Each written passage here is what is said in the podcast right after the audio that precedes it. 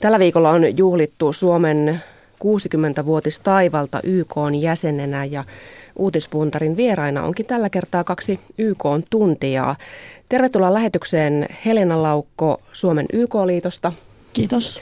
Ja tervetuloa myös ohjelma- ja vaikuttamistyön johtaja Inka Hetemäki Suomen Unicefista. Kiitos. Otetaan kiinni päivän uutiseen. Tuossa puoli yhden kulmilla hieman ennen yhtä tuli, tuli viestiä, kun tasavallan presidentti Sauli Niinistö sanoi, että Suomi on valmis vastaamaan Ranskan avunpyyntöön muun muassa lähettämällä lisää joukkoja Malin YK-operaation Afrikkaan. Hän sanoi, että olemme lähettämässä, lähettämässä Maliin nyt kymmenen henkilöä asiantuntijaa ja tarkkailuapuun. Lisäksi Suomella on valmiuksia jatkaa ja tehostaa Irakin Erbiliin koulutusohjelmaa, jossa 50 suomalaista sotilasta kouluttaa nyt kurdiarmeijaa. Ja lisäksi Suomi voisi laajentaa UNIFIL-operaatiota Libanonissa ja siten vapauttaa presidentti Niinistön mukaan ranskalaisia tästä toiminnasta. Ranskahan pyysi aikaisemmin marraskuussa EU-mailta apua Pariisissa tapahtuneen terrori-iskun jälkeen. Otetaan lyhyet kommentit, miltä tällainen suunnitelma teistä kuulostaa?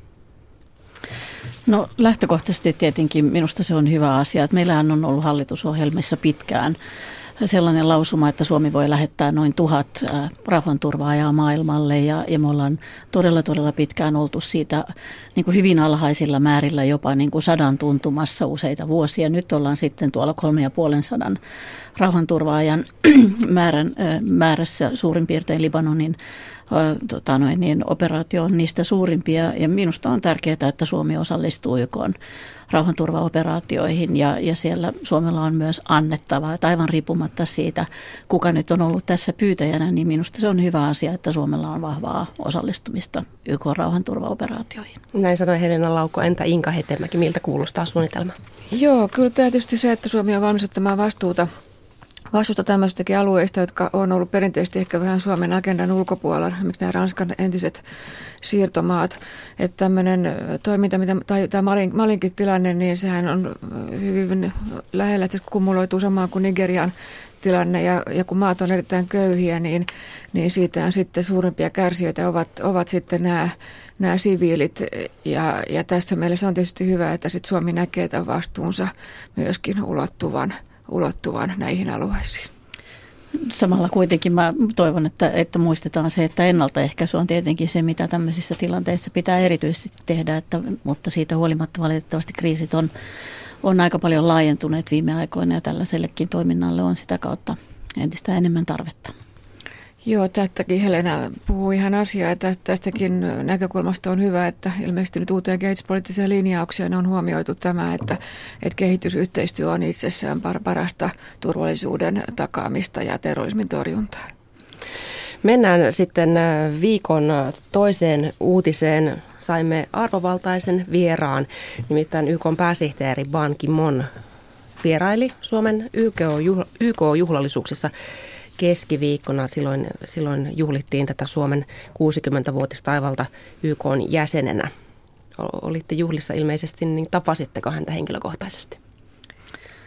Joo, kyllä itse, itse asiassa tapasin. Toki ne on tämmöisiä virallisia tapaamisia, mitä juhlien yhteydessä on, mutta mulla oli ilo ja kunnia tavata hänet kolmannen kerran. Että hän on käynyt viisi kertaa Suomessa ja kolme on ollut tämmöisiä virallisia työmatkoja, niin kuin tämäkin nyt oli. Ja, ja mä oon jokaisessa niissä ollut jollakin tapaa ohjelmassa osallisena ja, ja ja tänään, tämän, tämänkin viikon keskiviikkona olin sitten tuolla Finlandia-talolla ja sen jälkeen oli ilo osallistua myös presidentti Niinistön järjestämälle lounaalle sen jälkeen. Entä Inka Hettemäki, oletko tavannut häntä? Öö, joo, no olen tavannut. Tapaaminen kuulostaa vähän nyt ehkä suurelliselta, mutta että, että täällä Finlandia-talolla nyt tällä kertaa oli vain, vain yleisön joukossa, mutta sitten edellisellä kerralla, kun hän oli Suomessa, niin, niin tota, silloin olin kutsuttuna sitten illalliselle, presidentin illalliselle, että niitä uran semmoisia huippukohtia, joista tullaan sitten ilmeisesti vain alaspäin, mutta tämmöinen henkilökohtainen tapaaminen on ehkä liiottelu, jos sanoo kädestä päivää ja nimensä, niin, mutta että hänen rouva sitten kävi, kävi tota, halusi tulla nimenomaan Unicefiin käymään, koska heillä on sitten siteitä sinne, tytär on Unicefissa töissä,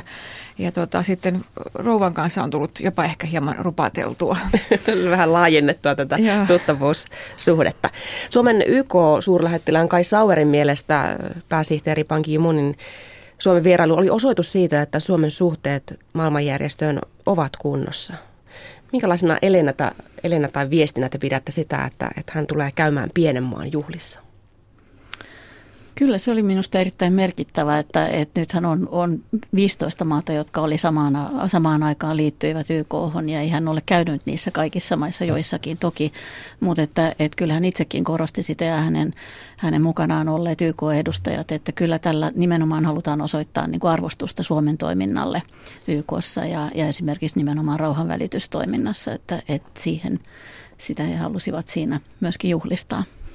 Joo, kyllä mä koen, että Suomi, vaikka on pieni maa, on ollut hyvin arvostettu nimenomaan ehkä politiikassaan ja kannanotoissaan, vaikka vähän tietysti on haasteita, miten se Suomen ääni kuuluu, mutta nimenomaan nämä Suomen tasa-arvokysymykset kysymykset ja ihmisoikeuksien edistäminen on ollut semmoista keskeistä ja mitä arvostetaan ja se on myöskin kuultu.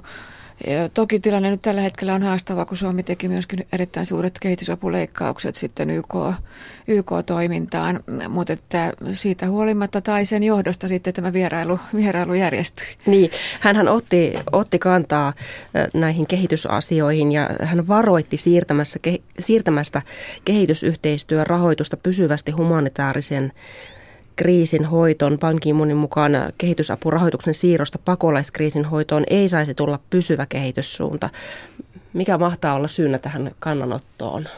Onko teillä no, joku siinä visio? Varmasti, joo, voi olla tietysti taustalla sitä, että toki hänet oli sitten, hän oli tutustunut tähän Suomen tilanteeseen, että näissä kehitysapuleikkauksissa nyt tämä humanitaarinen osuus pysyy suunnilleen samana, että siihen kohdistuu pienimmät leikkaukset ja se suurimmat leikkaukset menee sitten sinne kestävän kehityksen puolelle. Ja tietysti tämä pelko ehkä lähinnä siitä, että ei siirretä yli tämän kiintiön, mitä voi siirtää kehitysavusta niin pakolaisten vastaanottamiseen. Että sehän on eri asia, että jos sitä rahaa käytetään ää, sitten näissä lähtömaissa, missä on tilapäisiä leirejä tai sitten näissä köyhissä kauttakulkumaissa, niin sinnehän se on sitten humanitaarista apua ja se on ihan, ihan niin kuin tavallaan selkeä käyttöistä. Mutta sitten jos aletaan korvata tällä kehitysavulla vastaanoton kustannuksia, sitä, sitä säädellään ihan selkeillä säännöillä, että paljonko sitä saa käyttää ja varmaan hän halusi muistuttaa siitä.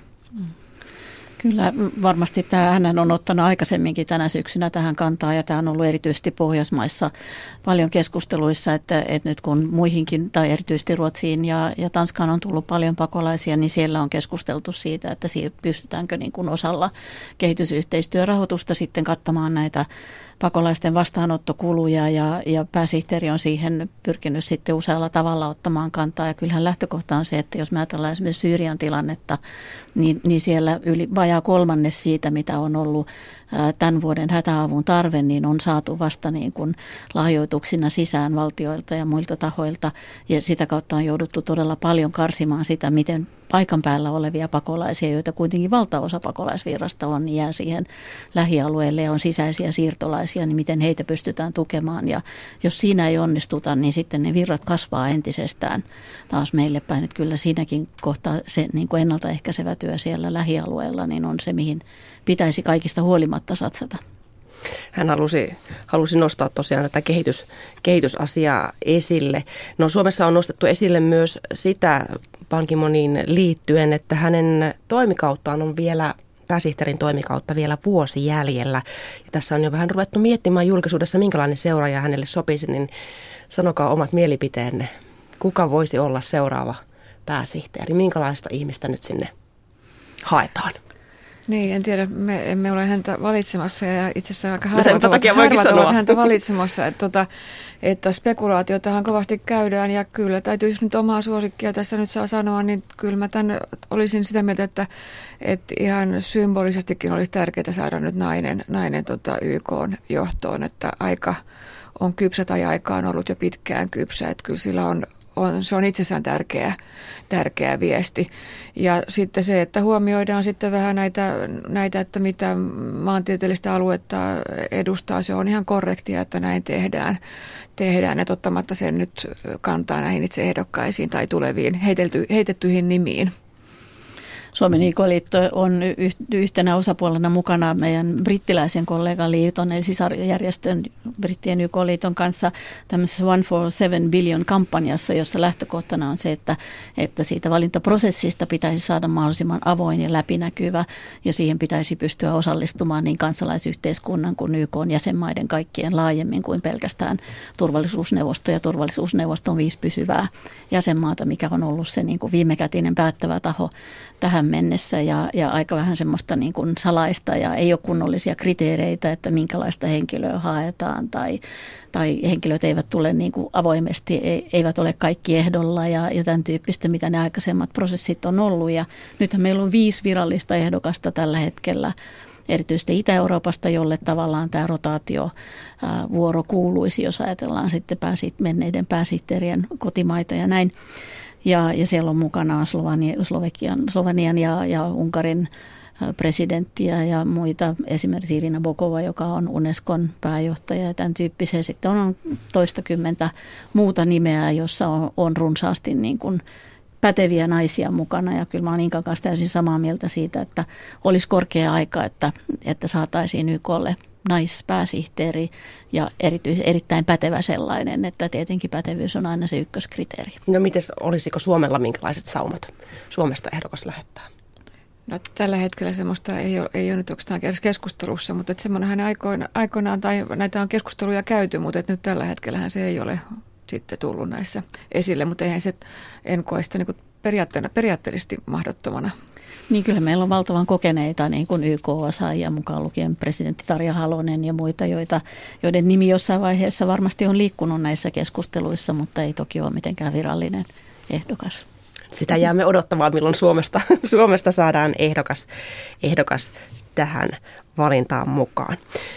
Keskiviikkona Suomessa vieraili myös YK pakolaisjärjestön UN HCRn portugila- portugalilainen päävaltuutettu Antonio Guterres ja hän antoi Suomelle kiitosta turvapaikan, turvapaikanhakijoiden tulosta, miten siitä maamme on selvinnyt. Sen sijaan Euroopan tasolla sitten sitä kiitosta ei niinkään tullut. Hän sanoi, että asia on hoidettu huonosti. Mikä on teidän näkemyksenne täältä Suomen sisältä käsin?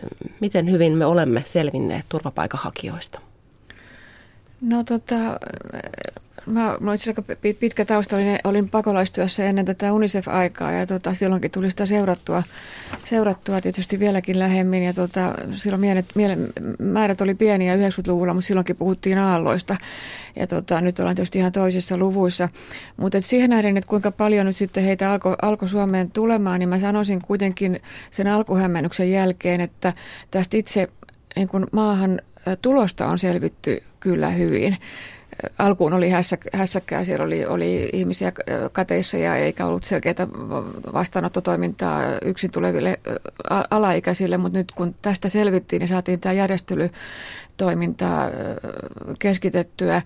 Ja, ja se määrä, mitä maahanmuuttovirasto on aktiivisesti lisännyt resursseja, ollut avoimesti yhteydessä kansalaisyhteiskuntaan ja kurottanut hakemaan ammattimaista apua miksi lasten, lastensuojelun piiristä, että saadaan tämä alaikäisten vastaanotto kuntoon. Että kyllä mä siitä haluaisin antaa täydet pisteet. Sitten voidaan keskustella nyt sitten näistä hallituksen maahanmuuttolinjauksista, että, että niistä en ole täysin, täysin samaa mieltä. Ja sitten oikeastaan se meidän onnistuminen punnitaan vasta siinä kotoutumisessa. Mutta että tässä vaiheessa kyllä mä antaisin kiitoksen tästä ihan tästä niin kuin tavallaan hätävastaanotosta. Näin sanoi Inka Hetemäki, entä Helena Laukko? Joo, kyllä mä olen samoilla linjoilla ja samoilla linjoilla, kun oli myös YK pääsihteeri ja sitten pakolaispäävaltuutettu Guterres, että kyllä Suomi on tähän mennessä hoitanut niin kuin tämän vastaanottopolitiikan varsin hyvin. Ja, ja tota noin, niin toivotaan, että se jatkuu tällaisena, että kyllä pieni huoli on tosiaan näiden uusien vastaanotto, vastaanotto- ja pakolaiskustannuksiin liittyvien toimen, uusien toimenpideesitysten osalta, että kuinka nopeasti kotoutumista aloitetaan ja muuta tämmöistä, että, että toivon mukaan siinä kuitenkin lähdetään tämmöisestä ihmisarvoisesta ja ihmisoikeusperustaisesta niin kuin lähtökohdasta ja, ja, ja niin kauan kuitenkin, kun ei tiedetä myöskään, että, että ketkä sitten jäävät arvioidaan kolma, reilu kolmannes saa turvapaikan ja oleskeluluvan, niin kuitenkin sillä, millä tavalla otetaan vastaan ja minkälaiset ensimmäiset askeleet on, niin on vaikutusta siihen, millä tavalla kotoutuu ja minkälaisia uusia kansalaisia sitten saamme jatkossa. Tällä viikolla on kuultu, että hallitus aikoo hajasijoittaa pakolaiset turvapaikanhakijat ympäri Suomea. Heidän ei haluta keskittyvän siis suurkaupunkien lähiöihin. Minkälaisia ajatuksia teissä tällainen hajasijoitus herättää?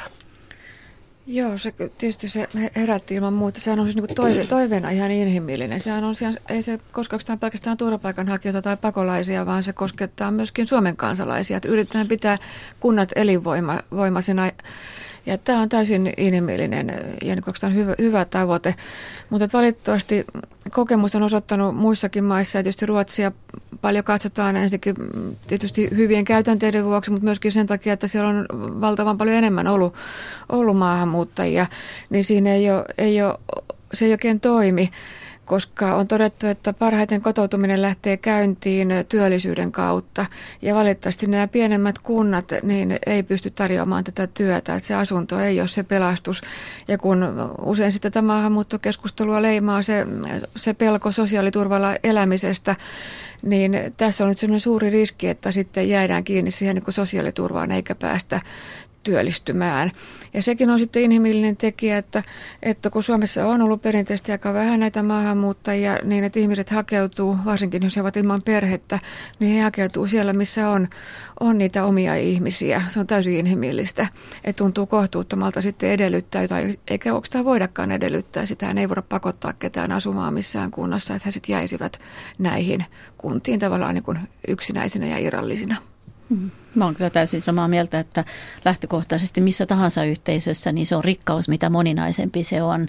Ja, ja sitä kautta on hyvä, jos myös pakolaisia on, on eri puolilla Suomea, mutta että kyllä sen täytyy lähteä vapaaehtoisuudesta ja siitä, että, että itse löytää sieltä sellaisen yhteisön, jossa haluaa olla ja haluaa asua. Ja kyllä meillä suomalaisiakin kunnat houkuttelee edullisilla tonteilla tai hyvällä lastenhoidolla tai jollain muulla, niin, niin varmaan tällaisia niin porkkanoita enemmän kannattaisi käyttää myös myös, myös tässä kysymyksessä kuin sitten niin kuin pakko, pakkoa niin kuin ohjaavana keinona.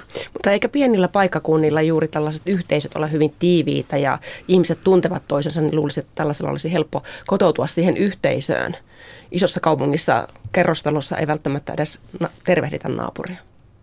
Joo, kyllä meillä on jotain hyviä esimerkkejä tuolta rannikko, rannikko-Suomesta. Siellä on pienempiä ruotsinkielisiä kuntia, jotka on onnistunut tässä kotouttamis kotouttamisessa, että sinne vaan nyt sitten oppia hakemaan, että miten se on siellä tehty, tehty hyvin.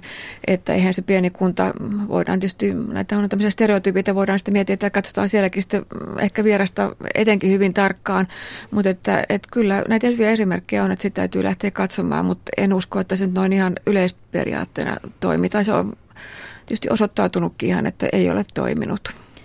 Ja toisaalta tietysti sitten pitää, pitää mielessä se, että se mikä meillä on isoa ei heille välttämättä ole ja se mikä meille on pientä on heille todella pientä, kun tulevat ihan toisenlaisen niin kuin väkiluvun maista. Mutta että kotoutumisen osalta niin tärkeää varmaan on sitten riippumatta paikkakunnasta niin se, että saadaan heidät mahdollisimman nopeasti sitten mukaan yhteisiin toimenpiteisiin. Meillähän oli aivan mahtava esimerkki tästä, kun YK-päivänä meillä oli siis YK 70-vuotisjuhlavuotta ollaan vietetty ja tuolla Kampin ostoskeskuksessa järjestettiin sitten tämmöinen syntymäpäivä kakkutilaisuus ja meillä oli tuolta Auramon turvapaikkakeskuksesta 25 turvapaikanhakijaa meidän mukana siellä tarjoamassa kakkua suomalaisille ja, ja se oli kyllä oikein niin kuin miellyttävä tilaisuus kaiken kaikkiaan niin kuin molemmille osapuolille ja saadaan semmoisia niin hyviä kohtaamisia normaaleissa tilanteissa aikaan. Miltä te, teistä kuulostavat nämä visiot, mitä on tälläkin viikolla esitetty, että turvapaikanhakijat pitäisi muun muassa saada tekemään jonkunlaista työtä jo vastaanottokeskuksessa ollessaan on väläytelty esimerkiksi risusavottaa tai marjanpoimintaa, pientä nikkarointia – Kyllä mun mielestä vapaaehtoistyöhön voi kannustaa. Että mä näen, monet heistä on jo itse ilmassut, että teke, te haluaisivat tehdä jotain. Että tylsistyminenhän sitä aiheuttaa varsinkin ihmisille, joilla on traumaattinen tausta, niin, niin sitten masentuneisuutta ja muuta, muuta ongelmaa. Lapsethan pääsee kouluun meillä hyvin, että se on onneksi turvattu jo turvapaikanhakuvaiheessa. Mutta tämmöinen talkootyö, niin se on, se on tota ihan mahdollinen vaihtoehto. Tässä on tietysti nyt vähän ristiriitainen viesti tullut sitten, kun on puhuttu näistä määräaikaisista oleskeluluvista ja myöskin myöskin tässä näissä uusissa linjauksissa. Ja sitten, että, että, että nyt hyvin tiheeseen, tiheesti ta- tarkistetaan näiden maiden turvallisuustilannetta, niin sehän sitten taas ei edesauta sitä kotiuttamista ja voi estää myöskin tämmöisen turvapaikanhakijan halua ryhtyä tämmöisiin toimiin kielen opiskelemiseksi tai, tai talkootoihin lähtemiseksi, jos on koko ajan pelko, että joutuu lähtemään maasta pois. Ja kyllä mun nähdäkseni turvapaikanhakijat aika monissa paikoin näissä vastaanottokeskuksissa itse huolehtivat niin kuin omasta toiminnastaan siellä, laittavat ruokaa, pesevät pyykit ja niin edespäin. Että kyllä he varsin aktiivisia siellä ovat ja, ja todellakin samalla tavalla kuin kaikki muutkin ihmiset, niin haluavat varmasti työllistyä ja tehdä töitä ja olla osallisina. Että, että sitä kautta ainakin nämä, mitä yhteyksiä meillä on sinne päin ollut, niin erittäin positiivinen vastaanotto on ollut ja, ja ovat todella mielellään tulleet aina mukaan, jos on ollut jotakin mahdollisuuksia osallistua. Ja tästähän on kuultu paljon hyviä esimerkkejä eri puolilta Suomea, että mielellään osallistuvat ja, ja ovat niin talkoissa kuin työllistettyinäkin mukana. Niin minkälaisista asioista teidän mielestä tämä kotouttaminen kannattaisi aloittaa? Nyt on puhuttu paljon kielestä, että kun kieli oppii, niin se on avain sitten kulttuuria eteenpäin. On puhuttu työstä ja työn avulla saa tietysti toimeentulon ja saa, pääsee kiinni siihen suomalaiseen yhteiskuntaan, mutta mistä te aloittaisitte ja milloin? Heti silloin, kun ihminen saapuu Suomeen vai, vai sitten kun on leima paperissa, että saat myös jäädä? Joo, meillähän on joitain asioita, mitkä tapahtuu sitten vasta kun on leima paperissa, eli sitten esimerkiksi tämä työ, viralliseen työhön hakeutuminen on kolme kuukautta sen jälkeen, kun on tullut maahan, jos paperit on kunnossa, ja kuusi kuukautta, jos paperit, maahantulopaperit ei ole. Mutta kyllä mä, se kotouttaminen alkaa kyllä siitä päivästä, kun kun tulee, koska tietysti jos ajatellaan, että puhutaan niin paljon näistä riskeistä, ja, ja jota, jota heille koituu itselleen tai, tai sitten yhteisölle, niin parhaiten sitä vältetään, jos heti saman tien ryhdytään toimimaan. Ja se on ollut tosi hienoa nähdä, että nyt on tullut niin paljon uusia toimijoita mukaan, että vapaaehtoistoimintaa on organisoitu, koska se on selvää, että niin maan tai kunnan valtion kapasiteetti ei tällä hetkellä pysty vastaamaan koko tarpeeseen, että, että sitten kansalaisetkin on aktivoitunut nämä on nämä elementit, mitkä on tuotu esille, siis kielitaidon opettaminen, sitähän tehdään nyt hyvin paljon, koska meillä on ollut jo aikaisempien turvapaikanhakijamäärien kanssa meillä on ollut haastetta saada tarpeeksi kielikoulutusta, niin nyt hyvin paljon tätä tehdään vapaaehtoistyövoimin. Sitten on tämä työ, oli sitten vapaaehtoistyötä ja tietysti mielellään sitten vielä jossain vaiheessa palkkatyötä. Ja sitten ehdottomasti se lasten kouluun, kouluun käynti. Lapsethan sopeutuu sitten nopeasti, kun pääsee siihen ja se leikin, leikin turvaaminen. Terveyspalvelut pitää olla kunnossa, ne perusterveydenhuolto. Huolena on sitten tietysti tämä kuntouttava terveydenhuolto, etenkin lasten, lasten kohdalla puolella. Joillakin sitten ihan äärimmäisessä tapauksessa voi olla kidutuskokemuksia ja meillähän esimerkiksi lapset ei pääse tänne kirjoitettujen kuntoutuskeskukseen, että siellä ei ole mahdollisuuksia hoitaa lapsia. Että tämmöisiä aukkoja on, mutta ei, ei tämä mitään salatiedettä kuitenkaan ole. Ei salatiedettä sanoa Inka Hetemäki, entä Helena Laukko? Inka aika kattavasti tässä kyllä luetteli nämä kotouttamisen toimenpiteet. On samaa mieltä siitä, että, että mun mielestä tietysti niin kuin nyt kun pakolaisia on tullut varsin paljon enemmän kuin mihin ollaan normaalitilanteessa varustauduttu, niin, niin jonkun verran täytyy käytäntöjä tarkistaa ja näin. Mutta lähtökohtaisesti täytyy aloittaa kyllä välittömästi kotouttamistoimenpiteet ja mitä enemmän sitä ympäröivää yhteisöä ymmärtää ja mitä enemmän siinä on mukana, niin pystytään hälventämään erilaisia pelkoja ja uhkakuvia tavallaan molemmilla puolilla ja, ja ymmärrys kuitenkin lisää myös sitä, että millä tavalla sitten se, se paikallinen yhteisö suhtautuu erilaisiin asioihin ja, ja antaa eväitä siihen, että millä tavalla voi toimia ja mitä pitää välttää, niin, niin, niin kyllä semmoiset kaikki kohtaamiset, mitä, mitä vaan pystytään tekemään, on ne sitten järjestömaailmassa, vapaaehtoistoiminnassa tai työn puitteissa, niin on tärkeitä.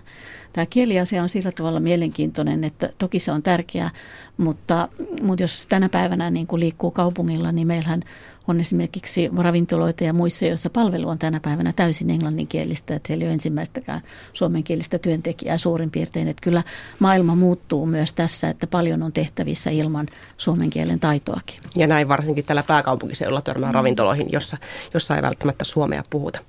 Kuuntelet Radio Suomen ajantasaa ja käynnissä on ajantasan uutispuntari.